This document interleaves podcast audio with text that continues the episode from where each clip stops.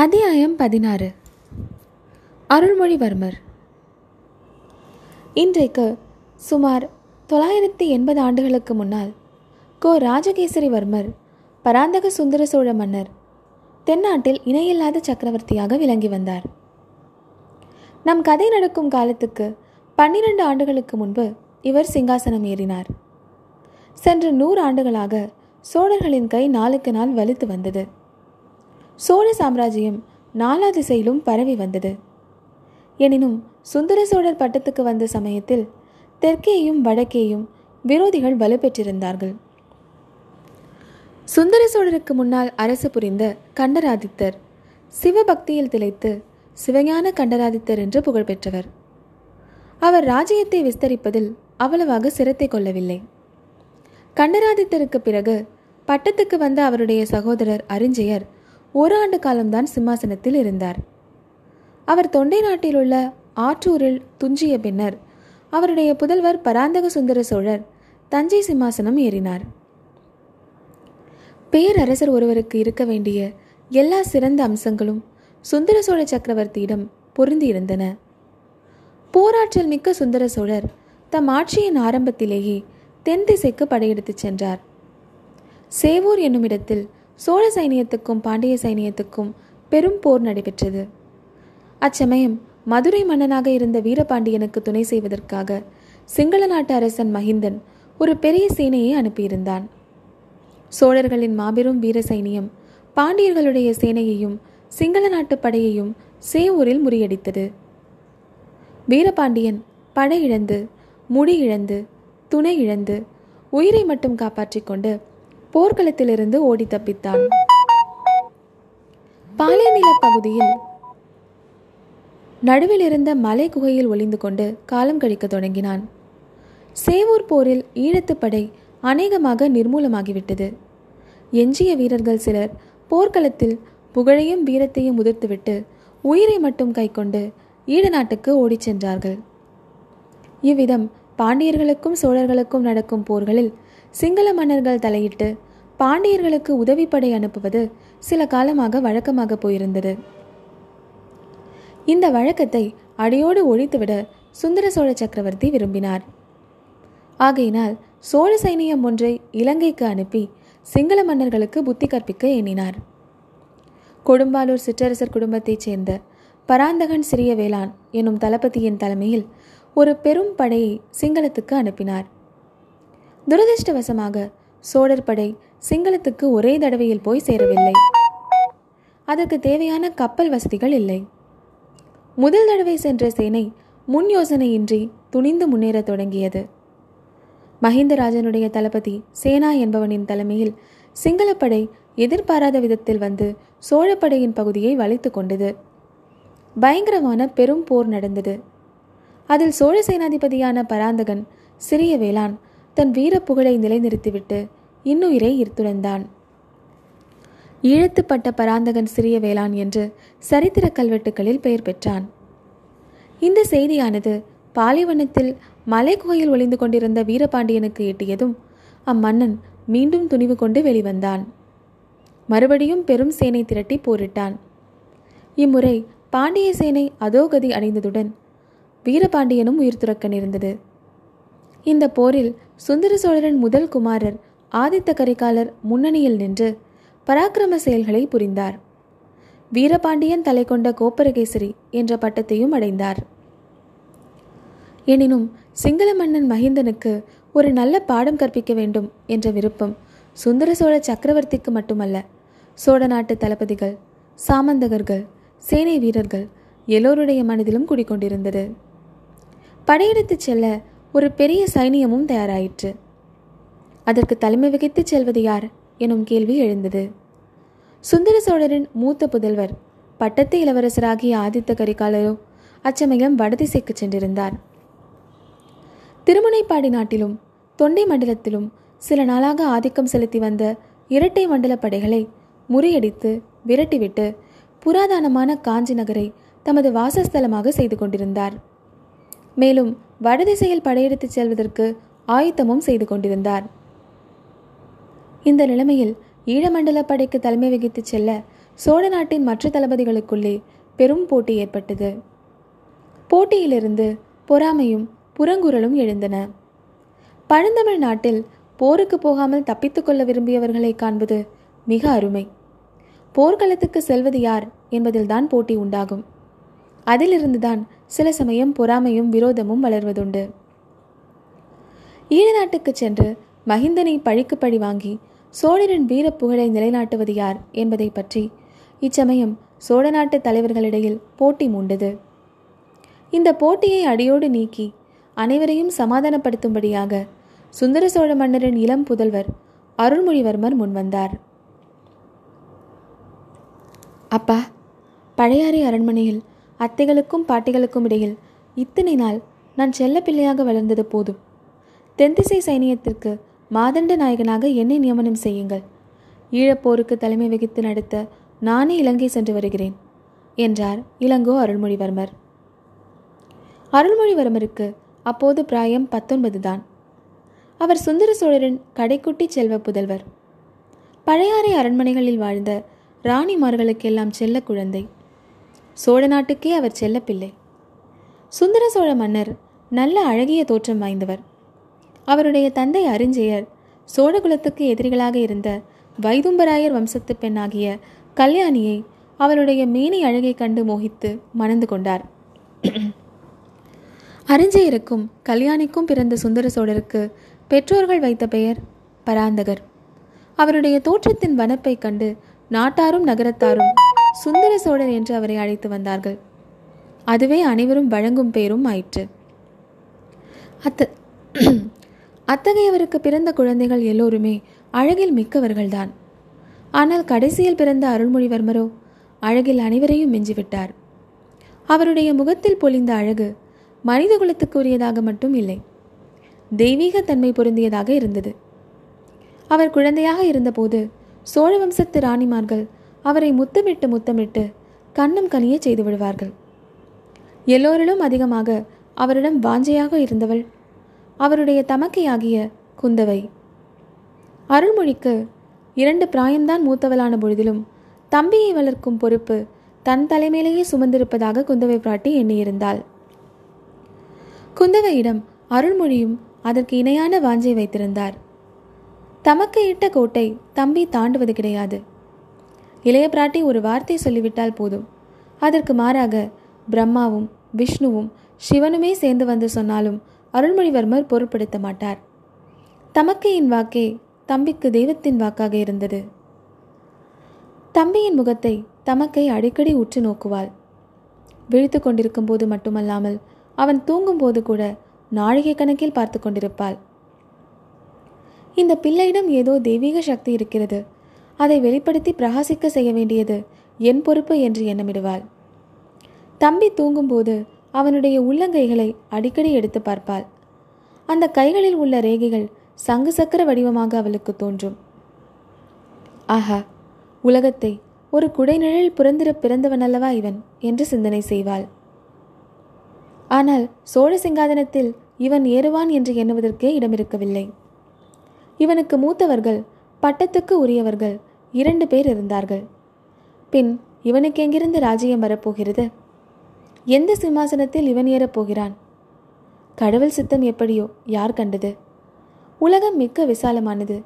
எத்தனையோ தேசங்கள் எத்தனையோ ராஜ்யங்கள் இந்த நில உலகில் இருக்கின்றன. புஜபல பராக்கிரமத்தினால் ஒரு நாட்டிலிருந்து இன்னொரு நாடு சென்று சிங்காதனம் ஏறி ராஜ்யம் ஆண்டவர்களை பற்றி கதைகளிலும் காவியங்களிலும் நாம் கேட்டதில்லையா? கங்கை நதி பாயும் வங்க நாட்டிலிருந்து துரத்தி அடிக்கப்பட்ட இளவரசன் படையில் ஏறி இலங்கைக்கு சென்று அரசு புரியவில்லையா? ஆயிரம் வருஷமாக அந்த சிங்கள ராஜவம்சம் நிலைத்து நிற்கவில்லையா? இவ்விதமாக குந்தவை பிராட்டி ஓயாது சிந்தித்து வந்தாள். கடைசியாக இலங்கைக்கு அனுப்பும் சைனியத்துக்கு யார் தளபதியாக போவது என்பதை பற்றி விவாதம் எழுந்த பொழுது அதற்கு உரியவள் அருள்மொழிதான் என்ற முடிவுக்கு வந்தாள். தம்பி அருள்மொழி உன்னை ஒரு கணம் பிரிந்திருப்பதென்றாலும் எனக்கு எத்தனையோ கஷ்டமாகத்தான் இருக்கிறது. இருந்தாலும் நானே உன்னை போக செல்ல வேண்டிய சமயமும் வந்துவிட்டது. இலங்கை படையின் தலைவனாக நீதான் போக வேண்டும் என்றாள். இளவரசரும் குதூகலத்துடன் இதற்கு சம்மதித்தார். அரண்மனை வாழ்விலிருந்தும் அந்தப்புற மாதரசிகளின் அரவணைப்பிலிருந்தும் எப்போது தப்புவோம் என்று அருள்மொழிவர்மரின் உள்ளம் துடித்துக் கொண்டிருந்தது. அருமை தமக்கையே இப்போது போகச் சொல்லிவிட்டாள். இனி என்ன தடை? குந்தவை தேவி மனம் வைத்துவிட்டால் சோழ சாம்ராஜ்யத்தில் நடக்காத காரியம் ஒன்றுமே கிடையாது. சுந்தர சோழ சக்கரவர்த்திக்கு தம் செல்வகுமாரியிடம் அவ்வளவு ஆசை அவ்வளவு நம்பிக்கை. இளங்கோ அருள்மொழிவர்மர் தென்திசை சோழ சைனியத்தின் மாதண்ட நாயகரானார். இலங்கைக்கும் போனார். அங்கே படைத்தலைமை வகித்து சில காலம் போர் நடத்தினார். ஆனால் போர் எளிதில் முடிகிறதாக இல்லை. அவர் போர் நடத்திய முறைக்கும் மற்றவர்களின் போர் முறைக்கும் மிக்க வித்தியாசம் இருந்தது. தாய்நாட்டிலிருந்து அவர் வேண்டியபடியெல்லாம் தளவாடங்களும் சாமக்கிரியைகளும் சரியாக வந்து சேரவில்லை. ஆகையால் இடையில் ஒரு தடவை தாய்நாட்டுக்கு வந்திருந்தார்.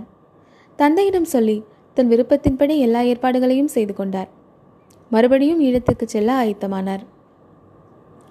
அருமை தம்பியை போர் முகத்துக்கு அனுப்புவதற்கு குந்தவை தேவி பழையாறையின் பிரதான மாளிகையில் மங்கள நிகழ்ச்சிகளை ஏற்பாடு செய்திருந்தாள். அருள்மொழித்தேவர் புறப்பட்ட போது அரண்மனை முற்றத்தில் வெற்றி முரசுகள் முழங்கின. சங்கங்கள் ஆர்ப்பரித்தன. சிறு பறைகள் ஒலித்தன. வாழ்த்து கோஷங்கள் வானை அலாவின சோழகுலத்து தாய்மார்கள் அனைவரும் அரண்மனையின் செல்ல குழந்தைக்கு ஆசை கூறி நெற்றியில் மந்திரித்த திருநீற்றை இட்டு திருஷ்டி கழித்து வழி அனுப்பினார்கள் அரண்மனை வாசலின் முகப்பில் அருள்மொழிவர்மர் வீதி வாசல் படியில் இறங்க வேண்டிய இடத்தில் குந்தவை தேவியின் தோழி பெண்கள் கைகளில் தீபமேற்றிய தங்கத்தட்டுக்களை ஏந்தி கொண்டு நின்றார்கள். தோழி பெண்கள் என்றால் சாமானியப்பட்டவர்களா?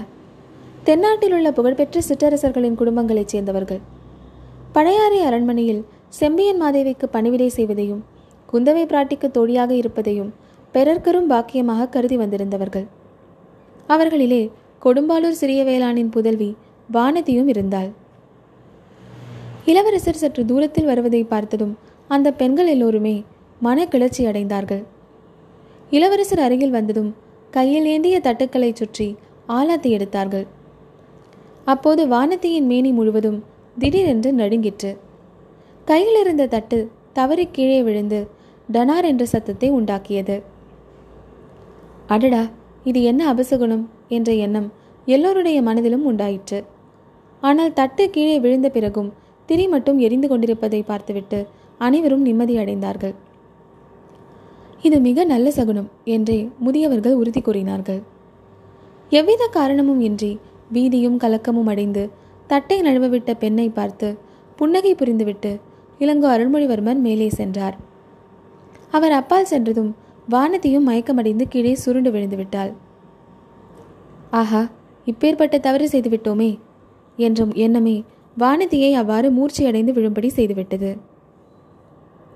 குந்தவையின் கட்டளையின் பேரில் அவளை மற்ற பெண்கள் தூக்கிச் சென்று ஒரு அறையில் மேடையில் கிடத்தினார்கள். குந்தவை பிராட்டி தம் சகோதரர் புறப்படுவதை பார்ப்பதற்கு கூட நில்லாமல் உள்ளே சென்று வானதிக்கு மூர்ச்சை தெளிவிக்க முயன்றாள். வாசலில் நின்றபடியே வானதி சுருண்டு விழுந்ததை பார்த்துவிட்ட அருள்மொழிவர்மர் தாம் குதிரை மீது ஏறுவதற்கு முன்னால் விழுந்த பெண்ணுக்கு எப்படி இருக்கிறது? மயக்கம் தெளிந்ததா? என்று விசாரித்து வர ஆள் அனுப்பினார். விசாரிக்க வந்தவனிடம் குந்தவை தேவி இளவரசரை இங்கே சிறிது வந்து பார்த்துவிட்டு போகச் சொல் என்று திருப்பி சொல்லி அனுப்பினார். தமக்கையின் சொல்ல என்றும் தட்டியறியாத இளவரசரும் அவ்விதமே மீண்டும் அரண்மனைக்குள் வந்தார். வானதியை தம் தமக்கை மார்பின் மீது சாத்தி கொண்டு மூச்சை தெளிவிக்க முயன்று கொண்டிருந்த காட்சி அவருடைய மனத்தை உருக்கியது. அக்கா இந்த பெண் யார்? இவள் பேர் என்ன? என்று இளங்கோ கேட்டார். கொடும்பாளூர் சிறிய வேளாரின் மகள். இவள் பெயர் வானதி. கொஞ்சம் பயந்து சுபாவமுடையவள் என்றாள் குந்தவை. ஆஹா இப்போது இவள் மூர்ச்சையாகி விழுந்ததன் காரணம் தெரிந்தது. இந்த பெண்ணின் தந்தைதானே இலங்கை சென்று மீண்டும் வராமல் போர்க்களத்தில் மாண்டார். அதை நினைத்து கொண்டால் போலிருக்கிறது என்றார் இளவரசர். இருக்கலாம் ஆனால் இவளை பற்றி நீ கவலைப்பட வேண்டாம். நான் பார்த்துக்கொள்கிறேன் இலங்கை சென்று விரைவில் வெற்றி வீரனாக திரும்பி வா. அடிக்கடி எனக்கு செய்தி அனுப்பி கொண்டிரு என்றாள் இளைய பிராட்டி. ஆகட்டும் இங்கே ஏதாவது விசேஷம் நிகழ்ந்தாலும் எனக்கு செய்தி அனுப்புங்கள் என்றார் இளங்கோ. இச்சமயத்தில் இளவரசரின் இனிய குரலின் மகிமையினால்தானோ என்னவோ வானதிக்கு மயக்கம் தெளிந்து நினைவு வரத் தொடங்கியது. அவளுடைய கண்கள் முதலில் லேசாக திறந்தன. எதிரில் இளவரசரை பார்த்ததும் கண்கள் அகன்று விரிந்தன. பின்னர் முகமும் மலர்ந்தது. அவளது பவழ செவ்வாயில் தோன்றிய புன்னகையினால் கன்னங்கள் குழிந்தன. உணர்வு வந்ததும் நாணமும் கூட வந்தது. சட்டென்று எழுந்து உட்கார்ந்தாள். பின்னால் திரும்பி பார்த்தாள். தன்னை இளைய பிராட்டி தாங்கிக் கொண்டிருப்பதை தெரிந்து கொண்டு வெட்கினாள். நடந்தது எல்லாம் ஒரு கணத்துக்கு நினைவுக்கு வந்தது. அக்கா இந்த மாதிரி செய்துவிட்டேனே என்று கண்களில் நீர்மல்க கூறினாள். இதற்கு குந்தவை மறுமொழி சொல்வதற்குள் இளவரசர் அதற்காக நீ ஒன்றும் கவலைப்பட வேண்டாம் மானதி. தவறுவது யாருக்கும் நேரிடுவதுதான். மேலும் உனக்கு அவ்விதம் நேருவதற்கு முக்கிய காரணமும் இருக்கிறது. அதைத்தான் இளைய பிராட்டியிடம் சொல்லிக் கொண்டிருந்தேன் என்றார். வானதிக்கு தான் காண்பது உண்மையா கேட்பது மெய்யா என்ற சந்தேகமே வந்துவிட்டது. பெண்களை சாதாரணமாக ஏறிட்டு பார்க்காமலேயே போகும் வழக்கமுடைய இளவரசரா என்னுடன் பேசுகிறார்? எனக்கு ஆறுதல் மொழி கூறி தேற்றுகிறார். என் பாக்கியத்தை என்னவென்று சொல்வது? ஆஹா உடம்பு புல்லரிக்கிறதே. மறுபடியும் மயக்கம் வந்துவிடும் போல் இருக்கிறதே. இளவரசர் அக்கா சேனைகள் காத்திருக்கின்றன. நான் போய் வருகிறேன். நீங்கள் எனக்கு செய்தி அனுப்பும்போது இந்த பெண்ணுக்கு உடம்பு எப்படி இருக்கிறது என்றும் சொல்லி அனுப்புங்கள். தாய் தகப்பனில்லாத இப்பெண்ணை நன்றாக பார்த்து கொள்ளுங்கள் என்று சொல்லிவிட்டு கிளம்பிச் சென்று விட்டார். இவற்றையெல்லாம் குந்தவை தேவியின் மற்ற தோழி பெண்கள் மேல் மாடங்களிலிருந்தும் ஜன்னலின் வழியாகவும் பார்த்து கொண்டும் கேட்டுக்கொண்டும் இருந்தார்கள். அவர்களுடைய உள்ளங்களில் பொறாமை தீ கொழுந்துவிட ஆரம்பித்தது. அன்று முதல் குந்தவை பிராட்டி வானதியிடம் தனி அன்பு காட்டத் தொடங்கினாள். இணை பிரியாமல் தன்னுடனேயே வைத்துக் கொண்டிருந்தாள். தான் கற்றிருந்த கல்வியையும் கலைகளையும் அவளுக்கும் கற்பித்தாள். எங்கே போனாலும் அவளை தவறாமல் கூட அழைத்துச் சென்றாள். அரண்மனை நந்தவனத்துக்கு வானதியை அடிக்கடி அழைத்துச் சென்று குந்தவை தேவி அவளிடம் அந்தரங்கம் பேசினாள். தன் இளைய சகோதரனுடைய வருங்கால மேன்மையை குறித்து தான் கண்டு வந்த கனவுகளையெல்லாம் அவளிடமும் சொன்னாள். அதையெல்லாம் வானதியும் சிரத்தையுடன் கேட்டாள். மேலே கூறிய நிகழ்ச்சிக்கு பிறகு வானதி இன்னும் நாலைந்து தடவை உணர்விழந்து மூச்சியடைந்தாள் அப்பொழுதெல்லாம் குந்தவை பிராட்டி அவளுக்கு தக்க சிகிச்சை செய்து திரும்ப உணர்வு வருவித்தாள். மூர்ச்சை தெளியும் பொழுது வானதி விம்மி விம்மி அழுது கொண்டே எழுந்திருப்பாள். என்னடி அசரே எதற்காக இப்படி அழுகிறாய்? என்று குந்தவை கேட்பாள். தெரியவில்லை அக்கா. மன்னியுங்கள் என்பாள் வானதி. குந்தவை அவளை கட்டிக்கொண்டு உச்சி மோந்து ஆறுதல் கூறுவாள். இவையெல்லாம் மற்ற பெண்களுக்கு மேலும் மேலும் பொறாமையை வளர்த்து கொண்டிருந்தன. எனவே குந்தவையும் வானதியும் ரதமேறி குழந்தை ஜோதிடரின் வீட்டுக்கு போன பிறகு அப்பெண்கள் மேற்கூறியவெல்லாம் பேசிக்கொண்டது இயல்பே அல்லவா?